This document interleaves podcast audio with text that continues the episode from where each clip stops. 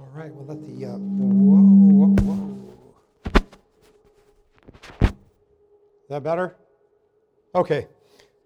We'll let the young people slip out the back as Miss Melissa's heading back there as well. The rest of us can be opening our Bibles to Hebrews chapter 12. Hebrews 12. We've been in Hebrews 11 the last few weeks, talking about the Hall of Fame of Faith and looking at several characters. If I'm not mistaken, there's about 18 people specifically mentioned in Hebrews chapter 11 uh, that we looked at, and then, of course, there's some other people that are referred to, but their names are not given. Um, and so now we, we've moved out of chapter 11 and we move into chapter 12. And um, the first word in chapter 12 is wherefore. And whenever you see that, you realize you've got to go back to where you just were because now that all that had been said, something else is going to get said uh, in this upcoming passage. But I want you, before we look into the passage today, I want you to picture with me a gymnasium full of people and a basketball game. And uh, having been the administrator at two different Christian schools, uh, I spent a lot of my time in my life attending school basketball games. I went to a lot of them. And uh, when we were at Ridgeview in the Shenandoah Valley, we had a pep band that uh, we had started. And my job, I can't play a single instrument. My job was to haul all the equipment to every home basketball game. We didn't have our own gym, we had a gym across town. And so I'd load up my Suburban at that time with all the, uh, all the equipment for the pep band and haul it to the gym, set it all up and then Joyce and all the people who can play instruments would play in the pep band while the, while the ball game was going on. But if you can picture a gymnasium full of folks, and two teams have come to compete in a basketball game. And uh, as most games go, uh, one team is, is favored to, to win the game. They're a little bit stronger team. And for the sake of today's uh, illustration, we're going to call them the away team. The away team is the favored team to win the game. And uh, as the game begins to, to take place, uh, the, the home team, the underdog, catches a few breaks and begins to close in on the score of the other team. And um, as that begins to happen, something interesting takes place. There's this shift of momentum in the stands. The people in the stands begin to yell and scream and act crazy. And, uh, and, and suddenly the, the gymnasium becomes alive with people that are excited. And, uh, and I've seen this take place many times over the years where our team would be the underdog, and all of a sudden something happens and people get excited, and, and suddenly something else begins to happen. The, the players begin to feed off of that excitement. They realize all these people are yelling and cheering and screaming for us to, to, to take this game and take the lead. And so the players begin to feed off of that excitement, and the next thing you know, the underdog team suddenly pulls even and then suddenly pulls ahead. And the people in the stands go crazy. Uh, you know, the people in the stands are called fans, sometimes fanatics, right? They go crazy, they're yelling, they're screaming, and, and the underdog pulls out the victory and wins the game. Now, I've sat in many of those games over the years that work just that way, where, we, where the team was the underdog and suddenly they pull out the victory. Now, with that illustration in our mind, let's move into chapter 12. Chapter 12 says, Wherefore, seeing we also are compassed about with so great a cloud of witnesses. So the passage starts out, and, and obviously in scripture times they didn't play basketball, but they had the arena, right? The arena where, where sporting games and sometimes gruesome games took place. And there were crowds that would come to witness at the arena, and their eyes would be on all those that were in the arena doing whatever they were doing. And so that's the picture we're getting here. And, and, and, and it says, See, uh, we, we also are compassed about with so great a cloud of witnesses. Now, let's look at a couple of the words there because it's important for us to understand. Um, number one, who are these witnesses? Who, who is this great cloud of witnesses? So we've got to break down the words in the original language. A cloud in the original language was describing a multitude, a dense crowd, or a great company of people. Now, chapter 11 mentioned 18 names. That's not exactly a great company. That's not exactly a great cloud of people. That's a very nominal cloud of people. So when the, when the writer here talks about we are compassed about with so great a cloud of witnesses, so the word cloud means brings a multitude, many people, and then the word great obviously means it's, it's much bigger than the normal crowd would be. It's a great crowd. So what the writer here is saying, is it's not just these 18 folks that were mentioned in Hebrews 11. I believe this great cloud of witnesses is those folks and all the other saints that have gone before us. This great company of people. It's a large company of people. Now, we have to ask ourselves a question. We are compassed about with this great cloud of people. Are they watching us? Now, that's an interesting question. And actually, I've read a lot of commentators this week. That is a question that is hugely debated among commentators. Because nowhere in this passage are we told that they are watching us. We're told we are surrounded by this cloud of witnesses. Some authors put it this way. I read one author this week. He said, he said, I can't imagine if Charles Spurgeon was watching me preach this Sunday morning, what he would think about my preaching if he was part of that cloud of witnesses. I began to think about that, and boy, that was a humbling thought. And uh, you know, I, I wonder. So, so is he watching this world today? I don't know. We don't know from this passage. There's another thought with this passage: is that this great cloud of witnesses surrounds us as witness and testimony for us. Not necessarily watching every move we make, but to be a testimony to us of enduring faith. We look to the great cloud of witnesses.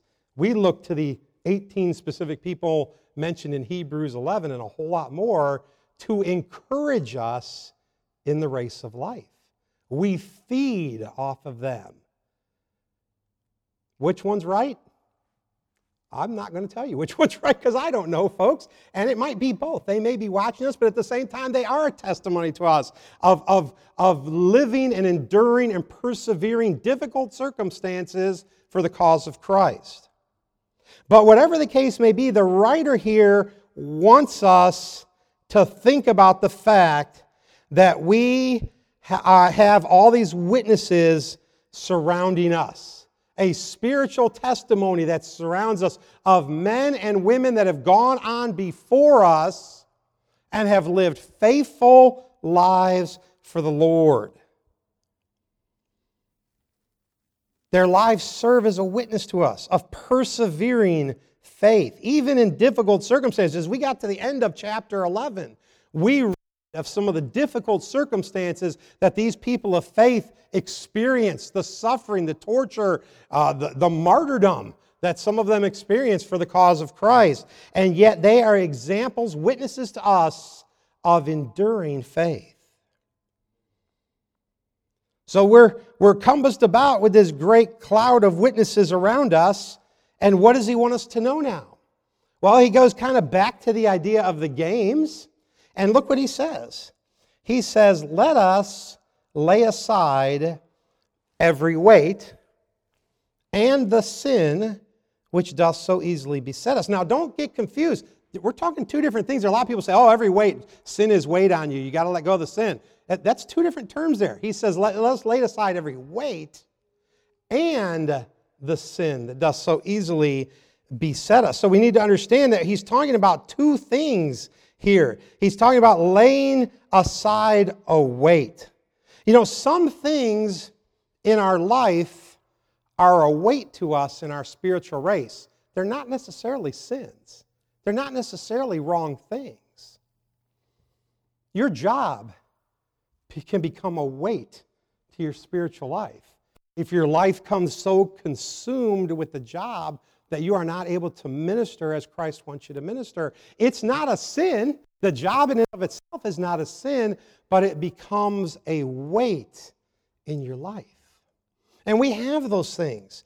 They are things that take over the focus of what should be in our life. Not necessarily sins, not necessarily bad things, but they get our eyes off of Jesus Christ. They cause us to lose focus in our spiritual race.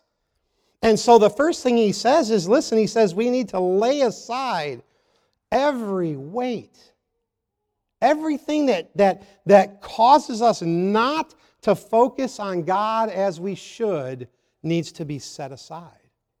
Now, listen, I have never ever been a runner in my life. I can tell you, I mean, I ran playing soccer as a kid in high school, but I am not a runner. But I've watched people that are runners. And back in the days when I was growing up, you know what a lot of runners would do to help make themselves run more quickly? They would tie weights on their ankles. Now, to me, that is the stupidest thing I've ever heard of because I don't even run without weights on my ankles. I definitely don't want extra weight added to my ankles. But I saw a lot of guys in high school that had these little strips that they would strap around each ankle and they would run with those in practice all the time.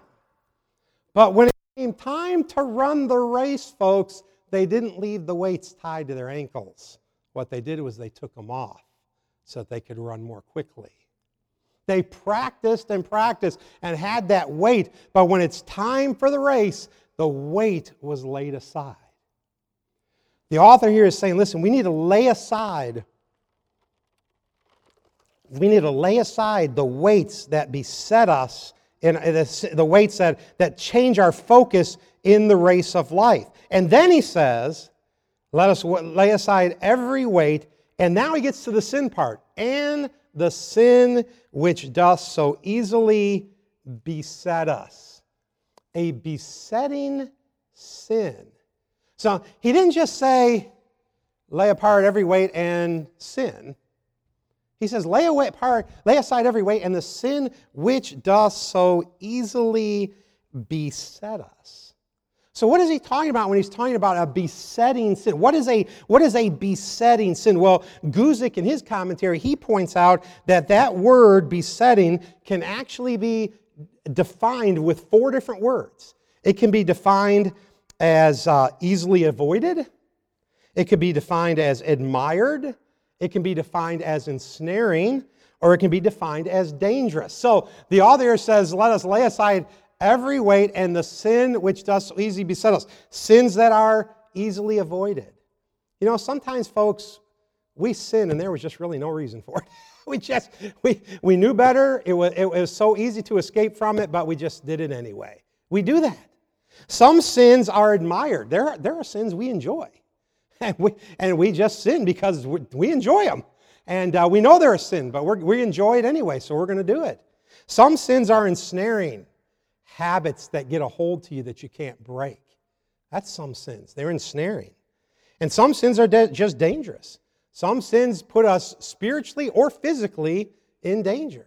So we can look at them that way, and, and that would be a, a good thought. You know, uh, sins that are, according to Guzik, full of peril, or the sin which so easily subjects one to calamity. That's how he defines the besetting sin. Sins of peril, full of peril or easily subjecting one to calamity. And that, that's probably a good definition of those things. Now, Barnes, in his commentary, he, he defines those sins as to the types of those sins, kind of using the same approach as Guzik here, the four definitions, but he puts it this way, and I, I thought these were really good.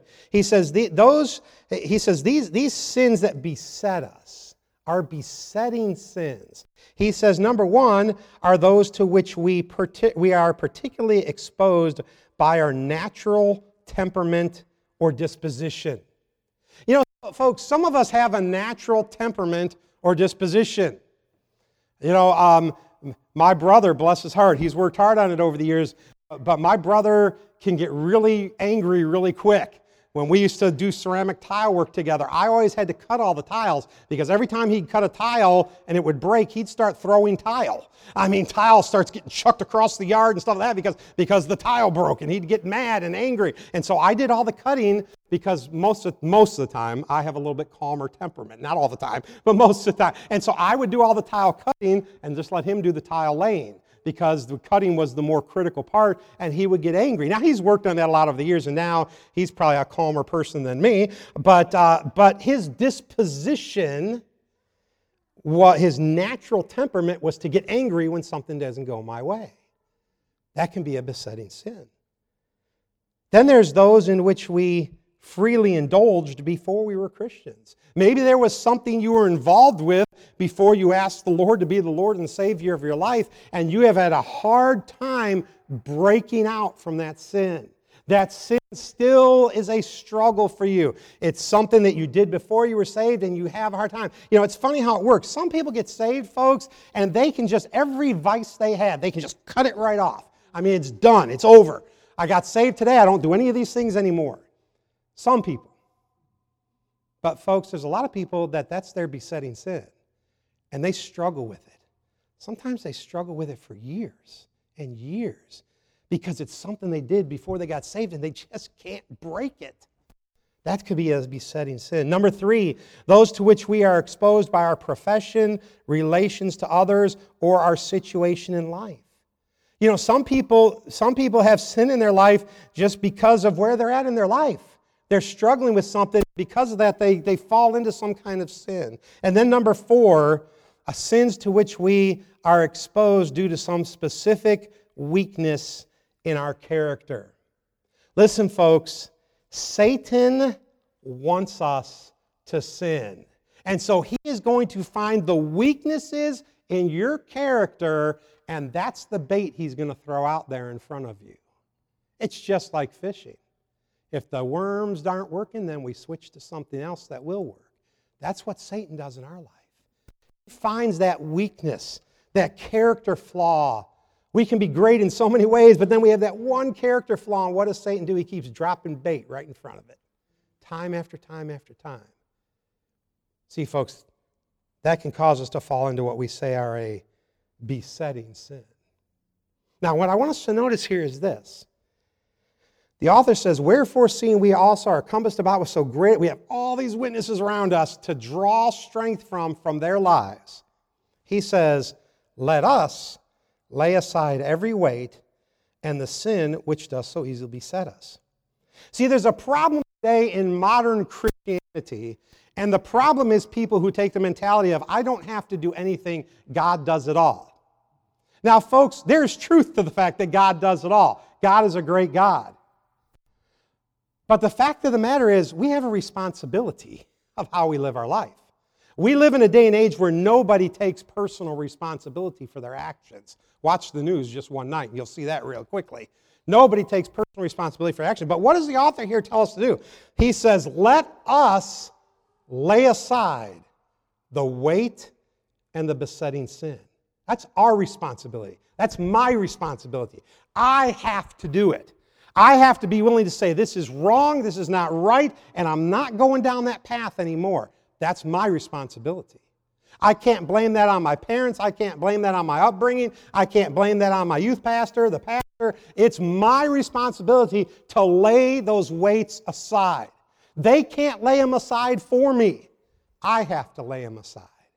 And that's what the author here is getting us to understand. We are running a race. We are running a spiritual race in our life, and we need to put aside, excuse me, we need to put aside the things that draw our focus away from the race we're running so that we can run the race as planned by God. And we know it's a race because he tells us that in the next part of the verse. He says, And let us run with patience the race that is set before us. Now, what does the word patience there mean? Well, the word patience there is endurance. So he's saying, let us run with endurance. What race? What race is it? Is it the race I've planned for my life? That's not what it says. Let us run with patience the race that is set before us. Who planned the race for your life? God Almighty did race that He's chosen for you to run. It's not the race I pick, it's the race He picked. And He says, run it with endurance. Now, folks, I already said I don't like to run, but I want us to understand the Christian life is not a sprint, it is a marathon, it is ongoing. We don't sprint out for 15 seconds and then, oh, boy, that was exhausting. At least I'm done now. It's over. I don't have to worry about the race anymore. That's not how it works. The race is a marathon. It goes on and. You ever watch the Olympics and watch the marathon? It's grueling just to watch it, not alone be in it. I mean, you, you turn the channel on and they're, they're, they're running around the track. Two hours later, they're running around the track. Four hours later, I'm not the track, they're running around the countryside. You know, 10 hours later, no, I don't know how long they run. But anyway, you know, it just goes on and on and on. It's grueling. But that's the race. And that's the race of life as well. The race of life is not won in one decision, it's won in a lifetime of decisions by enduring.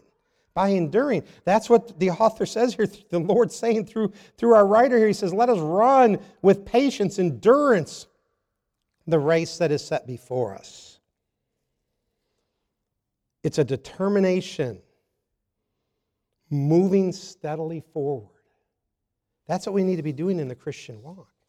We need to be running the race, laying aside the things that would distract us in the race, the things that are, are besetting sins in my life, the things that are not necessarily wrong, but they, they keep me from doing what the Lord wants me to do. And we can all plug things into there. Every one of us, it's probably a different thing.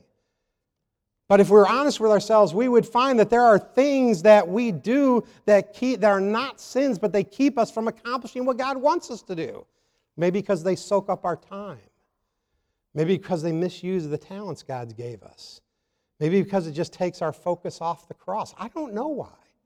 It could be any of those things. But we are to run. And the word in verse 1 here for race is an interesting word.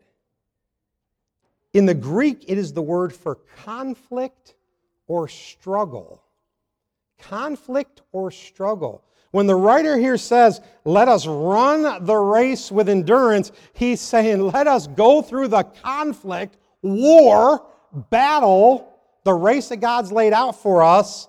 He says, let's go through this race and this struggle as God wanted us to. 1 Corinthians, let's flip over there for a second. 1 Corinthians chapter 9 and verse 24 uses the same word here. He says, No, you run in a race, run all, but one receives the prize. So run that you may obtain. And every man that striveth for the mastery is temperate in all things. Now they do it to obtain a corruptible crown, but we an incorruptible. I therefore so run, not as uncertainly, so fight I, not as one that beateth the air, but I keep my body under uh, my body and bring it under into subjection, lest that by any means, when I have preached to others, I myself should be a castaway. Now notice what he says here. He says, I therefore so run, not as uncertainly, so fight I. It's a fight. Paul says the, the race of life, the race that God wants us to run, it is a battle. It is not just running a physical race, it's a conflict, it's a struggle, it is a battle. Paul talks about fighting in the battle. He talks about bringing his body into subjection. He guards himself so that he does not fall, excuse me, into the wrong things. So as Paul starts out in this passage here, he, he, he, lays out these things where he says, Listen, we've got all these witnesses around us that we can draw strength from. We can look back to their lives. Isn't it wonderful how we can look back to the lives of characters in the Bible and, and gain strength from them? But it's not just limited to the scriptures, folks. Looking back to the lives of men and women that have gone before us, that have accomplished something to, for God. You read some of the, some of the great, great missionary stories, and oh man, you can gain such, such strength from those things. People like Gladys Aylward and, and uh, things like that, you, you, you gain strength by reading the stories of their life and what they accomplished for the Lord. People that seemingly were insignificant in this world, and yet they accomplished great things for the Lord. I wish I had written down the story today. I've read it many times uh, uh, about the story of, of the Sunday school teacher who, who, um, who, through his ministry, just as a Sunday school teacher, Billy Sunday was saved. And I think, you think, wow, Billy Sunday, we know that guy, man. He's a big name. I mean, we all know who Billy Sunday is. Probably not a one of us in here could name the Sunday school teacher that led up to his salvation. But see, folks, he's part of that great cloud of witnesses that we can draw strength from as we learn about these people and study these people. And so Paul said, listen, take in the great cloud of witnesses. Lay aside the things that beset you. Run the race that you should be running with endurance. And then he says this he looks to the perfect example of running the race, looking unto Jesus, the author and finisher of our faith. How are we supposed to run? How is the race supposed to be raced? We are to lay aside everything that takes away our focus from where it should be, the besetting sin, the weight. And then we are to look where? At Jesus Christ. We are to look at Jesus Christ. Why? Because he was the perfect example. He wasn't just the perfect example, though. He was much more than that, but he is the perfect example of how to run the race. The, the idea here in the, the verb actually looking, the verb looking unto Jesus, the verb here is not simply just a looking at Christ, but it's a looking at Christ and it carries the idea of looking away from everything else. So, in other words, when the author here uses this particular word, and this is why words are important, when he uses this particular verb, looking, he's saying, I want you to focus on Jesus Christ and don't focus on all this other stuff. That's what he's saying. So it really carries two ideas. One is the focusing on Christ, and the other is not focusing on all the other stuff. You know what the problem is, folks? We get it exactly backwards a lot of the time. We focus on all the other stuff, and oh, there's Jesus Christ off to the side somewhere. We get it completely backwards how it's supposed to be. He says we are supposed to look unto Jesus, the author and finisher of our faith. Spurgeon says this he says, looking unto Jesus means life, light, guidance, encouragement, joy. Never cease to look on him who looks on you. Jesus Christ is our life, our Savior, our God, our Master. He is the author and finisher of our faith. You ever think about that? He, he's the author of it. He, he's there at the beginning, and he's the finisher of it. He's there at the end. I love what the scriptures say, where it says, I am Alpha and Omega, the beginning and the ending. See, folks, this is where our focus is supposed to be. Our focus is supposed to be on Jesus Christ. And we're supposed to take our focus off of all the other things that distract from that. Now, folks, we understand that there's things we have to do in our life. We have to work. The Bible tells us if we don't work, we shouldn't eat. So, you know, we have to work. We have to go to a job. We have to do, there are things that are responsibilities in this life. But it's focusing our spiritual walk on Jesus Christ and not getting distracted from Him. That's what it's about. He says, looking unto Jesus, the author and finisher of our faith, who for the joy that was set before him endured the cross. Jesus Christ was joyful about the cross? No, he wasn't. He, he said, If it be thy will, let this cup pass from me. He wasn't joyful about the cross, he was joyful about what came after the cross. Because after the cross, what do we find Jesus doing? He is seated in heaven at the right hand of God the Father, having sealed our redemption. The redemptive work of God is complete. And so Jesus could see past the cross to the joy that was on the other side, the completion of the redemptive work of mankind.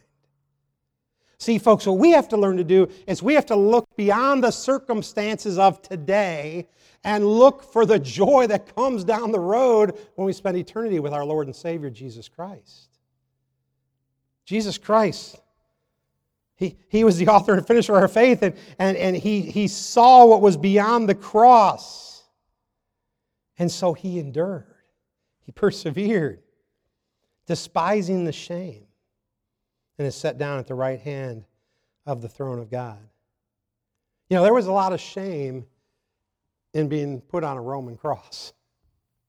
There was the, the ridicule, the mocking, the beating, the disrobing, the I mean the crown of thorns. You all the things that Jesus experienced were things that brought shame.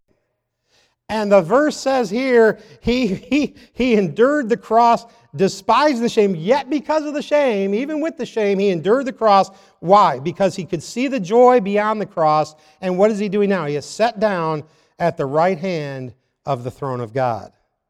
The redemptive work of Jesus is done. He endured the shame. How many times as Christians do we not endure the shame because we're reproached because of Him? How many times do we back down as a believer because we're embarrassed or we're ashamed? Spurgeon spoke to this issue, speaking boldly to shameful Christians of his day, and I'm sure it's a lot worse today. He said, What else you are cowardly about Jesus? Uh, sorry, what, what a shameful thing it is that while you, were, while you are bold about everything else, you are cowardly about Jesus Christ. Brave for the world and cowardly towards Christ. That's pretty strong preaching. he basically preached, doesn't he? You're, you're brave for everything in the world, but you're a coward when it comes to Christ. You're ashamed of Jesus Christ. Yet Jesus Christ, despising the shame, endured the cross and is now set down at the right hand of God the Father with our redemption complete. That's the joy, folks. The work is done. When Jesus cried out on the cross, it is finished, he wasn't talking about his life. He was talking about the redemptive plan of God. It was done, it was completed. Nothing else had to take place after that moment. The work was done, and salvation was available to all mankind. So, folks, just a, two simple verses this morning. we have this cloud of witnesses around us that we can draw strength from. We need to take sins and, and, and weights in our life and cast them to the side.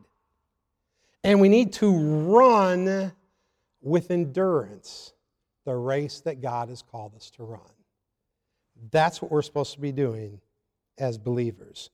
All the while, looking unto Jesus, the author and finisher of our faith. Let's have every head bowed and every eye closed as we come to the end of the message today. Two very simple verses, very powerful. We have to ask ourselves today two questions I think of right from the start. Number one, do I have weights in my life that are weighing me down in my spiritual walk? Are there things that are taking my focus away from God? cause us to lay them aside. And then what about the, the besetting sin? The sin that just, just seems to have a, a hold on me and I can't get it out. Supposed to lay that aside as well. That's my responsibility. Let us lay aside the weight and the sin. It's my responsibility. Have I laid those things aside? And am I looking to Jesus, the author and finisher of my faith? Let's stand with our heads bowed and eyes closed as we come to the end of the service this morning. I'm going to ask Judy just to play for a minute. Maybe the Lord spoke to your heart and you need a business with God. You can sit down, right your pew, and pray. The altar's open as well. We wait just for a moment this morning.